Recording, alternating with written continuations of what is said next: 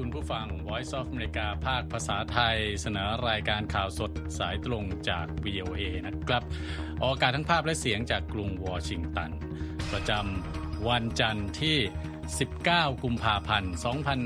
2567 ตามเวลาในประเทศไทย วันนี้มีผมทรงพศสุภาผล และคุณนพรัตน์ชัยเฉลิมมงคล ร่วมนำเสนอรายการหัวข้อข่าวสำคัญมีดังนี้ครับ โลกตะวันตกประนามปูตินหลังการตายของอเล็กเซย์นาวาลนี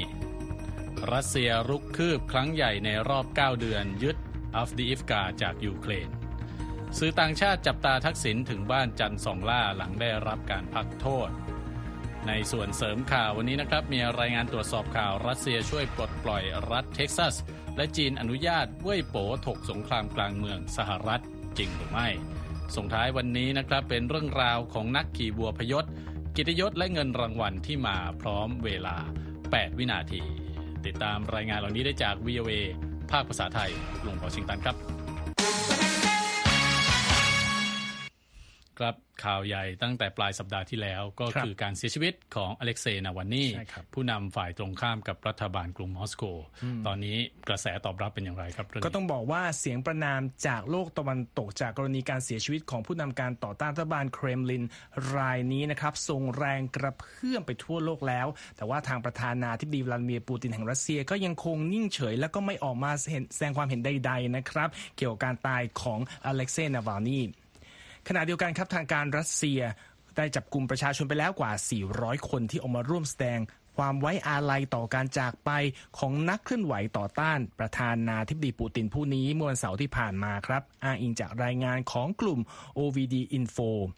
สหรัฐและชาติพันธมิตรกำลังพิจารณาใช้มาตรการลงโทษทางเศรษฐกิจชุดใหม่ต่อรัสเซีย สืบเนื่องจากการเสียชีวิตของนาวาลนีในขณะที่ปูตินกำลังเตรียมขยายเวลาการอยู่ในตำแหน่งออกไปอีก 6 ปี หลังการเลือกตั้งในเดือนหน้าท่ามกลางการปราบปรามของตำรวจรัสเซีย ต่อผู้ประท้วงและผู้เห็นต่างทางการเมืองครับ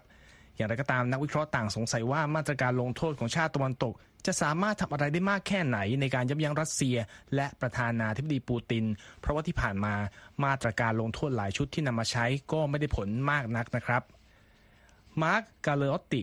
แห่งบริษัทที่ปรึกษา Mayak Intelligence ในกรุงลอนดอน กล่าวว่าแทบไม่มีช่องว่างเหลืออีกแล้วสำหรับมาตรการลงโทษเพิ่มเติมต่อรัสเซีย ซึ่งเป็นหนึ่งในประเทศที่ถูกลงโทษจากชาติตะวันตกมากที่สุดในโลก พร้อมชี้ว่าการตายของนาวาลนีคือส่วนหนึ่งในยุทธศาสตร์ของปูตินที่ต้องการเปลี่ยนจากสิ่งที่บอกว่าเป็นลัทธิอำนาจนิยมผสมผสานไปเป็น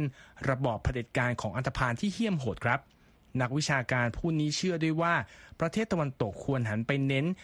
การทำงานกับพันธมิตรของนาวาลนี่มากกว่า รวมทั้งช่วยเหลือให้ประชาชนรัสเซีย สามารถเข้าถึงช่องทางข่าวสาร ที่สามารถต่อสู้กับโฆษณาชวนเชื่อของรัสเซียได้ครับคุณทรงพจน์ ครับทางรัสเซียนะครับประกาศ การเสียชีวิตของนาวานี่เมื่อวันศุกร์ที่แล้วที่เรือนจำ Polar Wolf ซึ่งเป็นหนึ่งในเรือนจำที่มีความเข้มงวดสูงสุดแห่งหนึ่งของรัสเซียนะครับที่ปกคลุมไปด้วยหิมะเหนือ Arctic Circleตามการเปิดเผยของเจ้าหน้าที่เรือนจำรัสเซียแถลงการณ์ของเรือนจำรัฐบาลกลางในเขตปกครองยามาโลเนเนสของรัสเซียบอกว่านาวานี่รู้สึกไม่สบายหลังจากเดินอยู่ในบริเวณเรือนจำทางตอนเหนือในเขตคาร์ปนะครับซึ่งอยู่ห่างจากกรุงมอสโกไปประมาณ 1,900 กิโลเมตรเขาจะเขาหมดสติไปแทบจะทันทีนะครับและตอนนี้ก็อยู่ระหว่างการหาสาเหตุการเสียชีวิตของเขาด้วย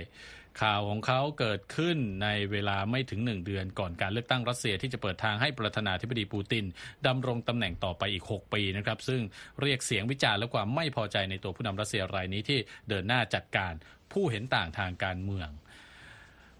นักวิเคราะห์นะครับไนเจลกูลด์-เดวีส์ อดีตทูตอังกฤษประจำเบลารุส และนักวิชาการอาวุโส ด้านรัสเซียและยูเรเซีย ที่สถาบัน International Institute for Strategic Studies กล่าวว่า การตายของนาวานีแสดงให้เห็นถึงความโหดเหี้ยมอมหิตของปูติน และการดูแคลนความเห็นจากชาติตะวันตกและนานาประเทศนะครับ เขายังบอกด้วยว่าเหตุการณ์นี้แสดงให้เห็นว่าปูตินมองนาวานีว่าเป็นภัยคุกคามมากแค่ไหน และเขาสามารถส่งเสียงออกมาได้ แม้ว่าตัวเขาจะอยู่ภายในเรือนจำก็ตาม ทั้งนี้นะครับนักวิชาการผู้นี้ยังบอกด้วยว่าการเสียชีวิตของนาวานีนั้นจะเป็นสัญญาณเตือน ไปถึงบรรดาสมาชิกพรรครีพับลิกันในรัฐสภาสหรัฐ ที่ต่อต้านการส่งความช่วยเหลือให้แก่ยูเครน และยังช่วยกระตุ้นให้สมาชิกขององค์การนาโตนั้น เพิ่มความช่วยเหลือให้แก่กลุ่มเคียฟมากขึ้นเช่นกันครับคุณนพรัต ครับยังอยู่ประเด็นที่เกี่ยวข้องกับรัสเซียนะครับเนื่องจากกองทัพของมอสโกในวันอาทิตย์ประกาศว่าสามารถครอบครองเมืองอาฟดีอิฟกาของยูเครนได้อย่างสมบูรณ์แล้ว หลังจากที่ยูเครนถอนกำลังทหารทั้งหมดของตนออกมา หลังการต่อสู้ที่บอกว่าดูเดือดที่สุดครั้งหนึ่งในสงครามนี้ครับ การยึดครองเมืองอาฟดีอิฟกาถือเป็นชัยชนะครั้งใหญ่ของรัสเซียในรอบ 9 เดือน หลังจากการบุกยึดเมืองบาคมุดเมื่อเดือนพฤษภาคมของปีที่แล้ว และเกิดขึ้นในขณะที่สงครามระหว่างรัสเซียกับยูเครนดำเนินมาเกือบ 2 ปีแล้วนะครับกระทรวงกลาโหมรัสเซียเปิดเผยว่าทหารรัสเซียได้บุกเข้าไปในพื้นที่ 8.6 กิโลเมตร และสามารถกดดันให้กองทัพยูเครนถอยร่น ไปจากเมืองที่แทบไม่มีประชาชนหลงเหลืออยู่ และเต็มไปด้วยซากปรักหักพังครับ ด้านยูเครนระบุว่าการถอยทัพครั้งนี้มีขึ้นเพื่อรักษาชีวิตทหารเอาไว้จากการถูกล้อมและการต่อสู้อย่างหนักเป็นเวลาหลายเดือนทำเนียบเครมลินมีแถลงการณ์ในวันอาทิตย์นะครับ ว่าประธานาธิบดีวลาดิเมียร์ปูติน ได้กล่าวยกย่องการยึดครองเมืองอัฟดีอิฟกาว่าเป็นชัยชนะสำคัญ และยินดีต่อทหารรัสเซียทุกคนสื่อของรัสเซียยังเผยแพร่วิดีโอธงชาติยูเครนถูกนำลงจากยอดอาคารต่างๆ ในเมืองอัฟดีฟกาและมีการนำธงชาติรัสเซียขึ้นไปติดไว้แทนด้วย อย่างไรก็ตามรัสเซียระบุว่ายังคงมีทหารยูเครนบางส่วนที่ป้องกันโรงงานถ่านโคกและสารเคมีในเมืองดังกล่าวเอาไว้ ซึ่งถือเป็นจุดยุทธศาสตร์สำคัญที่รัสเซียต้องการครอบครอง เพื่อควบคุมอุตสาหกรรมในภูมิภาคดอนบาสของยูเครนอย่างสมบูรณ์ ทั้งฝ่ายรัสเซียและยูเครนก็ยังไม่ได้ออกมาเปิดเผยรายละเอียดความสูญเสียในสมรภูมิอัฟดีฟกาดังกล่าวนะครับ ก่อนหน้านี้ประธานาธิบดีโจไบเดนเตือนว่าเมืองอัฟดีฟกาอาจตกเป็นของรัสเซียหากไม่มีการส่งความช่วยเหลือด้านอาวุธ ให้แก่ยูเครน ซึ่งกำลังขาดแคลนกระสุนอย่างหนักอยู่ทำเนียบขาวมีแถลงการณ์ว่าประธานาธิบดีไบเดน ได้โทรศัพท์ถึงประธานาธิบดียูเครนโวโลดิเมียร์ เซเลนสกี้ในวันเสาร์เพื่อเน้นย้ำถึงพันธกิจของสหรัฐในการสนับสนุนยูเครน และย้ำความจำเป็นของการเร่งผ่านร่างกฎหมายจัดส่งความช่วยเหลือที่ติดขัดอยู่ในรัฐสภาสหรัฐ และว่าไม่การไม่เดินหน้าของรัฐรัฐสภานะครับจะทำให้รัสเซียได้รับชัยชนะครั้งแรกในรอบหลายเดือน ส่วนในการประชุมด้านความมั่นคงที่นครมิวนิกในที่ประเทศเยอรมนีในวันเสาร์ เซเลนสกี้ก็ได้กล่าวย้ำถึงปัญหาขาดแคลนอาวุธที่ยูเครนเผชิญอยู่ และว่ารัสเซียมีอาวุธโจมตีพิสัยไกล แต่เรากลับไม่มีอาวุธเพียงพอ ด้านรัฐมนตรีกลาโหมยูเครน รัสเตมอูเมรอฟกล่าวว่า การถอยทัพจากอัฟดีอิฟกาแสดงให้เห็นว่ายูเครนต้องการระบบป้องกันการโจมตีทางอากาศที่ทันสมัย เพื่อตอบโต้การโจมตีระยะไกลของรัสเซียรวมทั้งจำเป็นต้องได้รับกระสุนปืนใหญ่อย่างเร่งด่วนด้วยครับ คุณทรงพจน์ครับ จากเรื่องของสงครามในยูเครนนะครับ คุณนพรัตน์ครับ คราวนี้ยังไปที่ยังเป็นเรื่องของเกี่ยวกับสงครามอืมแต่เป็นที่กาซานะครับ ทูตสหรัฐประจำสหประชาชาติ ยืนยันว่าสหรัฐจะใช้อำนาจวีโต้แผนของแอลจีเรียนะครับ ที่เสนอให้จัดทำข้อตกลงหยุดยิงฉับพลันในกาซาซึ่งคาดว่าจะเสนอต่อที่ประชุมคณะมนตรีความมั่นคงสหประชาชาติในสัปดาห์นี้แถลงการณ์ของลินดาโทมัสกรีนฟิลด์ทูตสหรัฐประจำสหประชาชาติเมื่อวันเสาร์ระบุว่าช่วงหลายเดือนที่ผ่านมาสหรัฐพยายามทำงานกับหลายประเทศ รวมทั้งอียิปต์และอิสราเอลเพื่อหาทางออกในระยะยาว ต่อความขัดแย้งในกาซาซึ่งจะนำไปสู่การพักรบและความสงบในกาซาในทันทีเป็นเวลาอย่างน้อย 6 สัปดาห์ และจากนั้นทุกฝ่ายก็จะมีเวลาขบคิดขั้นตอนต่อไปของการสร้างสันติภาพในระยะยาวนะครับ โทมัสกรีนฟิลด์บอกด้วยว่าแนวทางนี้คือโอกาสที่ดีที่สุดในการปลดปล่อยตัวประกัน ให้ได้พบกับครอบครัวอีกครั้ง และทำให้เกิดการพักรบที่จะช่วยให้ความช่วยเหลือด้านมนุษยธรรม เข้าไปถึงประชาชนปาเลสไตน์ที่กำลังเดือดร้อนได้มากขึ้น เธอยังบอกด้วยว่าข้อเสนอของแอลจีเรียนั้นจะไม่สามารถทำให้เกิดสิ่งเหล่านั้นและอาจก่อผลตรงกันข้ามได้ พร้อมยืนยันว่าสหรัฐจะวีโต้ทันทีหากมีการเสนอไปนะครับ สำหรับสถานการณ์ล่าสุดนะครับในกาซาก็ยังคงมีการโจมตีทางอากาศจากอิสราเอลนะครับต่อเนื่องในสุดสัปดาห์ที่ผ่านมาสังหารผู้คนอย่างน้อย 68 คน จากการเปิดเผยของเจ้าหน้าที่โรงพยาบาลแห่งหนึ่งนะครับองค์การอนามัยโลกและกระทรวงสาธารณสุขของกาซาบอกว่าขณะนี้โรงพยาบาลนัสเซอร์ในเมืองคานยูนิสไม่สามารถใช้การได้อีกต่อไป และเหลือเจ้าหน้าที่เพียง 4 คนที่ยังคงดูแลผู้ป่วยหลายร้อยคนที่นั่นนะครับ ตามรายงานของรอยเตอร์สนะครับคุณนพรัตน์ครับ นั่นก็เป็นประเด็นเกี่ยวกับสงครามต่างๆ ที่เกิดขึ้นในขณะนี้นะครับคราวนี้มาถึงอีกเรื่องหนึ่งนะเป็นการเมืองสหรัฐที่มีประเด็นเรื่องการต่างประเทศเข้ามาด้วยนะครับเพราะว่าในขณะที่กำลังเกิดปัญหาการทะลักเข้ามาของผู้พยพตามแนวพรมแดนทางบริเวณชายแดนทางใต้ของสหรัฐนะครับ ตอนนี้เนี่ยมีข่าวที่ว่ารัฐเท็กซัสต้องการที่จะแยกตัวเป็นอิสระกลายมาเป็นประเด็นร้อน พูดถึงในหลายประเทศเลยครับทีเดียวนะฮะ โดยเฉพาะในรัสเซียและจีนด้วย ซึ่งเรื่องนี้ทาง Polygraph ก็ไปตรวจสอบมานะคครัรับบวันนี้คุณนพรัตน์เนี่ยจะมีรายละเอียดเรื่องนี้มาให้เราฟังกันครับ ครับเพราะว่าตอนนี้นะครับทั้งเจ้าหน้าที่และสื่อรัฐบาลรัสเซียกำลังเกาะติดประเด็นข้อพิพาทที่ชายแดนสหรัฐอย่างเขาบอกว่าสนุกสนานเลยครับ ครับ คุณทรงพจน์ เขาบอกมีทั้งบทเอ่อวิจารณ์ บทวิเคราะห์ บทบรรณาธิการ แล้วก็โพสต์ต่างๆทางสื่อสังคมออนไลน์ที่ ประเมินว่าน่าจะเกิดสงครามกลางเมืองนองเลือดในสหรัฐ แล้วก็มีบางฝ่ายออกมาแสดงอาการเห็นอกเห็นใจ และเสนอความช่วยเหลือเขาบอกว่าปลดปล่อยชาวครับเท็กซัสด้วยนะครับดิมิทรีเมดเวเดฟอดีตประธานาธิบดี และอดีตนายกรัฐมนตรีของรัสเซีย ซึ่งปัจจุบันดำรงตำแหน่งรองประธานสภาความมั่นคงแห่งชาติของรัสเซียก็เป็นคนหนึ่งที่ออกมาโพสต์ข้อความทางแพลตฟอร์ม X นะครับที่ระบุว่าประเด็นพิพาทที่ชายแดนสหรัฐนั้นเป็นสิ่งที่บอกว่าเป็นตัวอย่างอันชัดเจน อีกอย่างของการที่ความเป็นเจ้าโลกของสหรัฐกำลังอ่อนแรงลง แล้วก็บอกได้ว่าการจัดตั้งสาธารณรัฐประชาชนเท็กซัสกำลังใกล้เป็นความจริงขึ้นเรื่อยๆ พร้อมเสริมว่าประเด็นนี้อาจนำไปสู่สงครามกลางเมืองนองเลือด ที่อาจทำให้ผู้คนนับแสนต้องเสียชีวิตลงได้ อีกรายหนึ่งคือมาเรียซาคารวาโฆษกกระทรวงการต่างประเทศรัสเซียนะครับโพสต์ข้อความทางแอปเทเล gram แล้วบอกว่า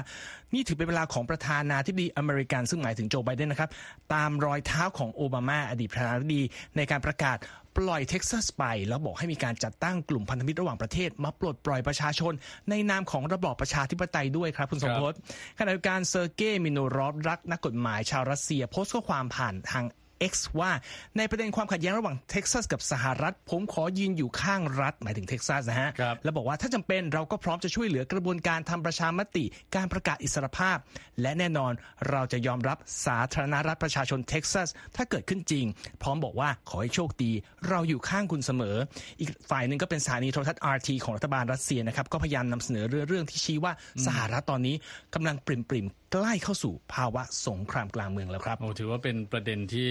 ใหญ่ทีเดียวนะฮะครับมีการตรวจสอบไหมครับว่ารัสเซียเนี่ยออกมาจุดประเด็นเรื่องของรัฐเท็กซัสเนี่ยว่าอย่างไร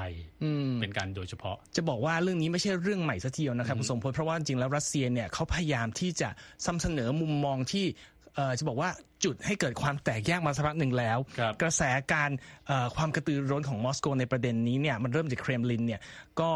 เขาบอกว่า เป็นฝ่ายให้การสนับสนุนการประชุมใหญ่ประจำปีของกลุ่มนักเคลื่อนไหวด้านการแบ่งแยกดินแดนจากทั่วโลกนะครับ หลายครั้งบอกมีการเสนอข้อมูลจากนักเคลื่อนไหวจากเท็กซัสและแคลิฟอร์เนียครับรวมทั้งกลุ่มที่เขาบอกว่าสถานีข่าว ABC News ระบุว่าเป็นราชาแห่งฮาวายด้วย เหมือนก็จะบอกว่าฮาวายก็อยากจะแบ่งแยกดินแดนนะครับ ในการจัดและการเป็นเจ้าภาพการประชุมใหญ่ที่ว่านี่นะครับเขาบอกเครมลินเนี่ยเลิกใช้กลุ่ม proxy หรือกลุ่มตัวแทน เช่นครับกลุ่มที่ชื่อ anti globalization movement of Russia เป็นองค์กรคลังสมองในกรุงมอสโกบริหารงานโดยคนที่ชื่อว่าอเล็กซานเดอร์อีโอนอฟซึ่งคนนี้เนี่ยก็เป็นหนึ่งในคนที่ถูกรัฐบาลกรุงวอชิงตันลงโทษอยู่นะครับแหล่งข่าวเปิดเผยว่ากลุ่มของอีโอนอฟเนี่ยออกค่าตั๋วเครื่องบินและค่าที่พักให้ทุกคน โดยเฉพาะคนจากเท็กซัสมาร่วมประชุมที่รัสเซียเป็นประจำทุกครั้งนะครับและเมื่อมีการตรวจสอบตามสื่อสังคมออนไลน์ต่างๆก็พบว่ามีผู้ใช้งานรัสเซียที่ ดูออกนะครับว่าเป็นฝ่ายที่ใกล้ชิดกับรัฐบาลเครมลินออกมาสนับสนุนสิ่งที่บอกเป็นอิสรภาพของเท็กซัสกันถ้วนหน้า มีผู้เชี่ยวชาญที่ชื่อเบรดเชฟเฟอร์เป็นนักวิชาการอาวุโสด้าน การกระจายข้อมูลบิดเบือนผ่านสื่อและดิสื่อดิจิทัลนะครับจาก German Marshall Fund of the United States หรือว่า GMF บอกกับฝ่ายโพลีกราฟของ VOA ว่า การใช้เรื่องราวเกี่ยวกับสงครามกลางเมืองในสหรัฐเนี่ยเป็นอะไรที่บอกว่าเกิดขึ้นมาอย่างน้อยเป็นเวลา 10 ปีได้แล้วฮะ โดยเป็นการนำเสนอเรื่องราวการแบ่งแยกดินแดน โดยเน้นเรื่องเท็กซัสในแบบต่างๆ เชฟเฟอร์บอกด้วยว่าสื่อรัฐบาลรัสเซีย แล้วก็กลุ่มก่อกวนบนโลกอินเทอร์เน็ตหรือพวก troll ในรัสเซียนะครับพยายามจุดประกายเรื่อง ความขัดแย้งในสหรัฐโดยการเปิดฉากสงครามเป็นประจำดังนั้น การที่เจ้าหน้าที่รัฐบาลรัสเซีย แล้วก็สื่อรัฐบาลรัสเซียออกมาผลักดันเรื่องเนี้ยเขาบอกไม่ใช่เรื่องน่าประหลาดใจเท่าไหร่นะครับครับนั่นก็เป็นประเด็นของรัสเซียนะฮะแต่ว่าในส่วนของจีนก็มีที่กระโจนลงมาเล่นเรื่องนี้ด้วยใช่ไหมครับ มีบ้างครับการตรวจสอบพบว่าเจ้าหน้าที่ของเออจีนแล้วก็สื่อรัฐบาลจีนจริงๆก็ไม่ค่อยได้มาแสดงท่าทีชัดเจนเกี่ยวกับเรื่องนี้นะครับครับอย่างเช่นสื่อเออของสถานีโทรทัศน์ จีน CCTV แล้วก็สื่อสินหัวเขาบอกพยายามหลีกเลี่ยงที่จะออกมาแสดงความเห็นตรงๆ ต่อกรณีการเผชิญหน้าที่ชายแดนเท็กซัสเบรดเชฟเฟอร์จาก GMF ที่เราอ้างไปก่อนหน้านี้ก็บอกกับโพลีกราฟว่ารัสเซียเนี่ยมักจะจงใจสร้างความปั่นป่วนในสหรัฐ แต่ว่าจีนมักไม่ทำเช่นนั้น เพราะว่า การที่สหรัฐตกอยู่ในภาวะสงครามจริงเนี่ยจะไม่ใช่ข่าวดีสำหรับจีน โดยเฉครัพาะบเศรษฐกิจจีนนะครับ แต่ว่ารัสเซียต่างหากอยากจะให้เป็นลักษณะของเขาเรียกว่า zero sum game หรือว่าเกมที่มีผู้ชนะเพียงหนึ่งเดียว คือตนเองชนะเพราะเอ่อสหรัฐ ประมาณพังนะครับ อย่างไรก็ตามจีนเนี่ยมีการเปิดทางให้มีการถกเถียงประเด็นชายแดนสหรัฐ ผ่านสื่อสังคมออนไลน์ของตนอย่างดุเดือดแม้ว่าปกติเราจะทราบว่าจีนคุมเข้มการใช้สื่อสังคมออนไลน์อย่างมากครับเขาบอกว่ามีแฮชแท็กชื่อ Texas has entered a state of war ก็หมายความว่าเท็กซัสเข้าสู่ภาวะสงครามแล้วเนี่ยบนแพลตฟอร์มเว่ยโป หรือว่าเป็นแพลตฟอร์ม X ของจีนนะฮะ มาตั้งแต่ปลายเดือนมกราคมแล้ว มีผู้โพสต์ผู้โพสต์ข้อความสนับสนุนเท็กซัสให้ ยืนหยัดแข็งกร้าวแล้วก็แยกตัวจากสหรัฐมากมาย แต่เขาบอกว่าเสียงตอบรับจากโพสต์เนี่ยมีทั้งสองแบบนะ มีคนนึงยกตัวอย่างบอกว่าอเมริกาที่แตกแยกหมายถึงสันติภาพโลก อีกคนนึงบอกว่าเราขอยืนเคียงข้างประชาชนชาวเท็กซัส แต่อีกฝ่ายหนึ่งก็มีคนบอกว่าเราต้องการสันติภาพไม่ใช่สงครามร้อนแรง และก็มีคนหนุนว่าอย่าไปซีเรียสกับเรื่องนี้มาก มันเป็นแค่เรื่องของการเลือกตั้งเท่านั้นครับ ครับ เรื่องของประเด็นผู้อพยพเรื่องของการเมืองสหรัฐที่ตอนเนี้ยถูกไปโยงไปถึงประเด็นเรื่องของภูมิศาสตร์การเมืองโลกไปแล้วนะครับครับ ก็ติดตามรายงานในลักษณะนี้นะครับ รายงานตรวจสอบข่าวของเราได้ทางเว็บไซต์ voa thai com นะครับแล้วก็ติดตามอัปเดตข่าวสารจากเราได้ทางแพลตฟอร์มต่างๆเนี่ยไม่ว่าจะเป็นอินสตาแกรม YouTube Facebook แล้วก็ X ด้วยครับ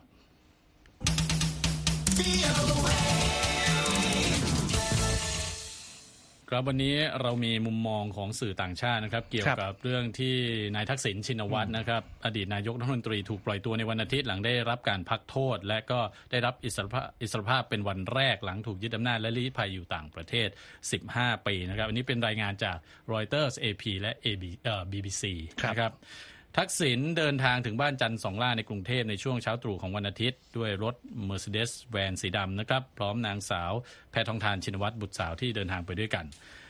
แพทองทานแชร์ภาพถ่ายจากด้านนอกรถคันดังกล่าว จากผู้ติดตามของเธอในช่องทางอินสตาแกรมพร้อมข้อความว่าคุณทักษิณถึงบ้านเป็นที่เรียบร้อย ขอให้ท่านสุขภาพแข็งแรง ทางด้านนายวิญญัตชาติมนตรีนะครับทนายความของทักษิณกล่าวกับรอยเตอร์สบอกว่าอดีตนายกรัฐมนตรีไทยได้ผ่านกระบวนการพักโทษ และได้รับการปล่อยตัวอย่างเป็นทางการแล้ว ที่หน้าบ้านจันทร์สองล่าก็มีป้ายผ้าเขียนด้วยครอบครัวของนายทักษิณนะครับใจความว่า welcome home we have been waiting for this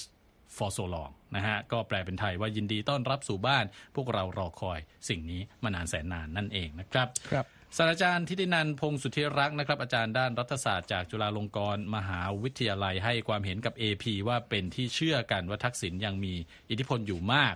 และจะยังคงมีบทบาทอยู่เบื้องหลังให้กับพรรคเพื่อไทย ที่ปัจจุบันนำโดยแพทองทาน แต่ก็ยังไม่มีความชัดเจนนะครับ ว่าทักษิณจะยังหลงเหลืออำนาจทางการเมืองแค่ไหนนะครับ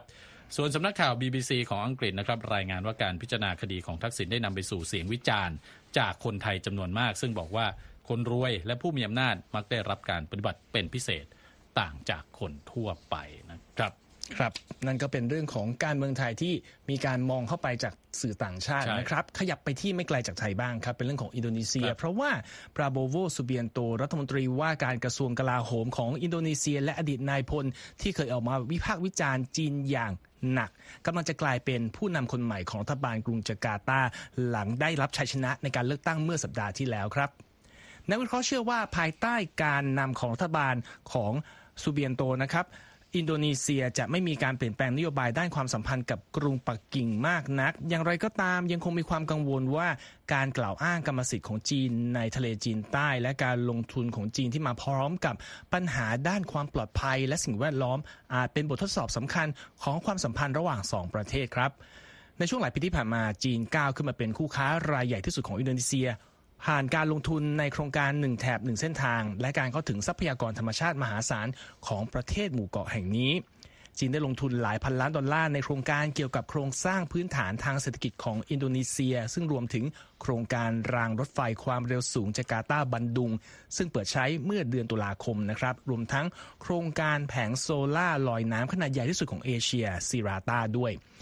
ไฟซาวนูรดีไอดริส นักวิชาการฝ่ายความสัมพันธ์ระหว่างประเทศ จากสถาบัน UIN จาการ์ตากล่าวกับ VOA ว่าตนไม่คิดว่าจะเกิดการเปลี่ยนแปลงมากมายในความสัมพันธ์ของสองประเทศนะครับ พร้อมระบุว่าประธานาธิบดีโจโกวิโดโด ได้สร้างความสัมพันธ์ทางเศรษฐกิจที่แข็งแรงไว้แล้วกับจีน เมื่อปี 2019 นะครับปราโบโวสุเบียนโตลงแข่งชิงประธานาธิบดี และได้วิจารณ์ความสัมพันธ์อันดีระหว่างวิโดโด กับรัฐบาลจีน โดยกล่าวหาว่า แรงงานจากจีนเข้ามาแย่งงานคนอินโด แต่ว่าท่าทีของพราโบโวเปลี่ยนไปในการหาเสียงครั้งล่าสุดครับ คุณทรงพจน์ครับเขายืนยันว่าต้องการผูกสัมพันธ์กับกรุงปักกิ่ง และกรุงวอชิงตันไปพร้อมๆกันอะไรก็ตามเตลกูเรซัสยาศาสตราจารย์ด้านความสัมพันธ์ระหว่างประเทศจากมหาวิทยาลัย บัตจารันกล่าวว่าการลงทุนของจีนในอินโดนีเซียมาพร้อมกับปัญหาความปลอดภัยตามโรงงานต่างๆ และมลพิษด้านสิ่งแวดล้อม ซึ่งเป็นสิ่งที่พราโบโวจำเป็นต้องทบทวนอย่างระมัดระวังก่อนเข้ารับตำแหน่งในเดือนตุลาคมนี้ ไม่เช่นนั้น อาจนำไปสู่กระแสต่อต้านจีนในประเทศได้นะครับ ครับผมนั่นก็เป็นประเด็นต่างๆ ที่นำมาเสนอนะครับ เดี๋ยวช่วงต่อไปเรายังมีข่าวบันเทิงมารอเสนอคุณผู้ฟังอยู่ครับ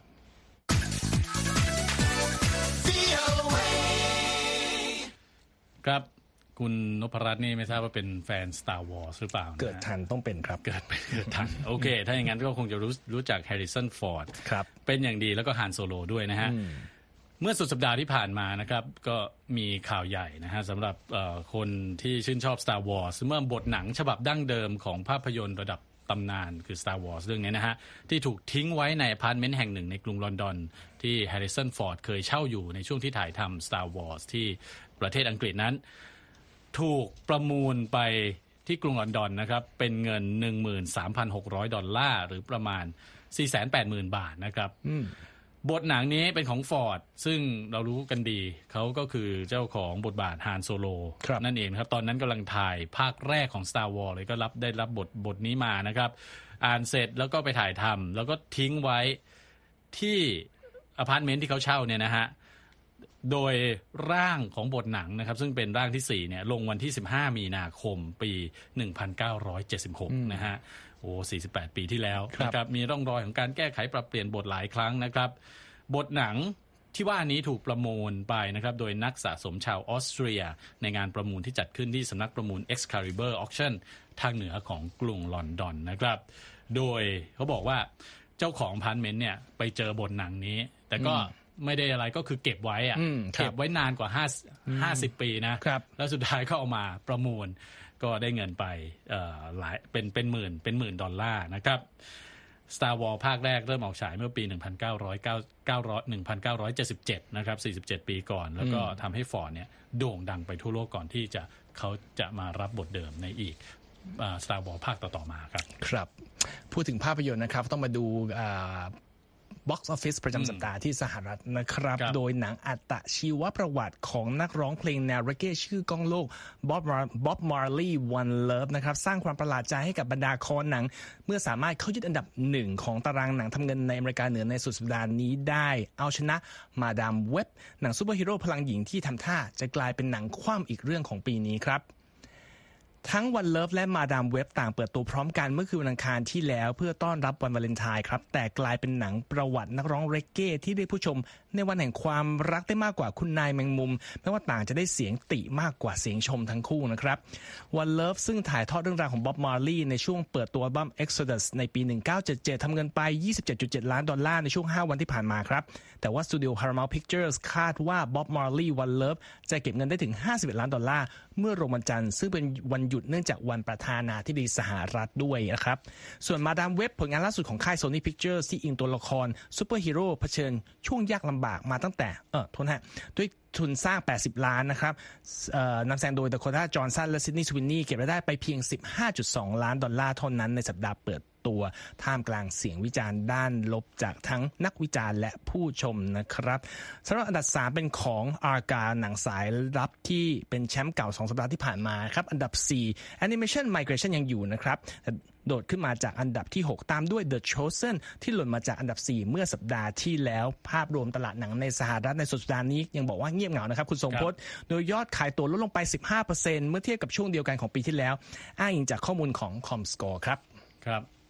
ส่งท้ายกันวันนี้นะครับ เราจะพาไปดูเรื่องของนักขี่วัวอพยพเออเออนกนักขี่วัวพยศนะครับคุณนพรัตน์ครับ แล้วก็เวลา 8 วินาทีเนี่ยเขาว่า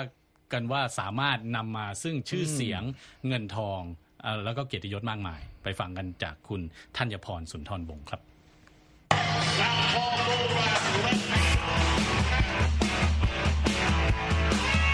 การขี่วัวกระทิงพยศเป็นหนึ่งในกิจกรรมที่ได้รับความนิยมมากที่สุด ในงาน National Western Stock Show ของเดนเวอร์ค่ะ another rodeo. This is the PBR. ผู้เข้ารอบในการแข่งขัน Professional Bull Riders หรือ PBR หรือการแข่งขันขี่วัวกระทิงพยศ หมายถึงการที่ต้องอยู่บนหลังวัวกระทิงนั้น เป็นเวลาอย่างน้อย 8 วินาทีค่ะ I'm Josh Frost. I'm a professional bull rider. The incomparable จอร์จฟรอสต์นักขี่วัวกระทิงพยศมืออาชีพ ซึ่งถูกสลัดตกไปก่อนหน้านี้ แต่ได้รับโอกาสในการขี่วัวอีกครั้งหนึ่งค่ะ officials. Josh Frost is going to get, get another one. There's certain things that if the bull fouls you or the bull falls down and doesn't give you ฟ a รอสกล่าวว่า ในกรณีที่วัวทำผิดกติกา หรือทำให้ผู้แข่งไม่สามารถขี่ได้อย่างยุติธรรม หรือหากวัวล้มลง ผู้แข่งก็จะได้สิทธิ์ในการขี่วัวใหม่อีกครั้งนะคะสำหรับการขี่วัวกระทิงครั้งแรก เขาสามารถออกตัวได้ค่อนข้างดี แต่ก็ตกลงมาทางด้านหลังภายในเวลาเสี้ยววินาทีทำให้เขาได้รับโอกาสในการขี่วัวใหม่อีกหนึ่งรอบ ในขณะที่รอให้นักขี่วัวคนอื่นๆ แข่งขันกันจนจบฟรอสก็รอการขี่วัวพยศครั้งที่สองโดยการทบทวนสิ่งที่ต้องทำก่อนการขี่วัวค่ะ Uh, I think squeeze my knees, stick my chest out, and then I just when the gate opens. ฟรอสบอกว่า เขาจะต้องหนีบหัวเข่าทั้งสองข้างให้แน่น ยืดอก และเมื่อประตูเปิดออกเขาก็จะขี่วัวออกมา การขี่วัวรอบสองของฟรอสนั้น เขาได้ขี่วัวกระทิงตัวที่เคยเหวี่ยงเขาตกลงไปก่อนหน้านี้ และในคราวนี้เขาสามารถอยู่บนหลังวัวตัวนั้นได้ถึง 8 วินาทีค่ะ หลักการของการขี่วัวกระทิงก็คือ การที่ต้องอยู่บนหลังวัวให้ได้เพียง 8 วินาทีเท่านั้น หากสามารถทำได้ก็จะได้รับรางวัลมากมายนะคะ นอกจากนี้ยังได้พบปะผู้คนมากมาย และก็ยังเป็นกีฬาที่สนุกมากอีกด้วยค่ะทั้งนี้ฟรอสได้รับเงินรางวัลเกือบ 3,000 ดอลลาร์ จากการจบการแข่งขันโดยอยู่ที่อันดับที่ 10 จากนักแข่ง 90 คนค่ะ ธัญพรสุนทรวงศ์ VOA ภาคภาษาไทย กรุงวอชิงตันค่ะ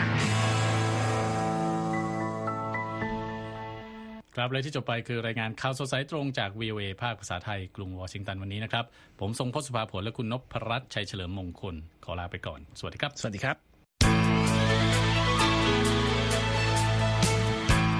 ครับและที่จบไปเป็นรายการจาก VOA ภาคภาษาไทย รายงานสดส่งตรงจากกรุงวอชิงตันประเทศสหรัฐ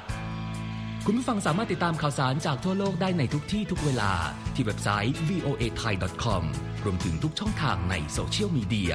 Facebook YouTube Twitter และ Instagram เริ่มต้นวันด้วยการอัปเดตข่าวสารจากทั่วโลก ผ่านรายการข่าวสดสายตรงจาก VOA ภาคภาษาไทย และสุดสัปดาห์กับ VOA ทั้งยังเรียนรู้เรื่องราวทางวัฒนธรรม และไลฟ์สไตล์ ผ่านรายการภาษาอังกฤษแบบอเมริกันของเรา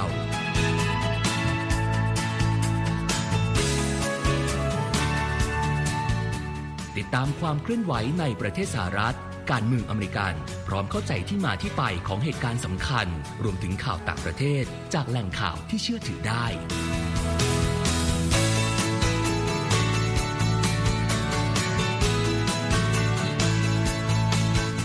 นอกจากนี้ VOA ยังมีบทสัมภาษณ์และคอนเทนต์แบบ Exclusive จากบุคคลที่น่าสนใจหลากหลายวงการ และยังมีเรื่องราวของคนไทยในประเทศสหรัฐอีกด้วย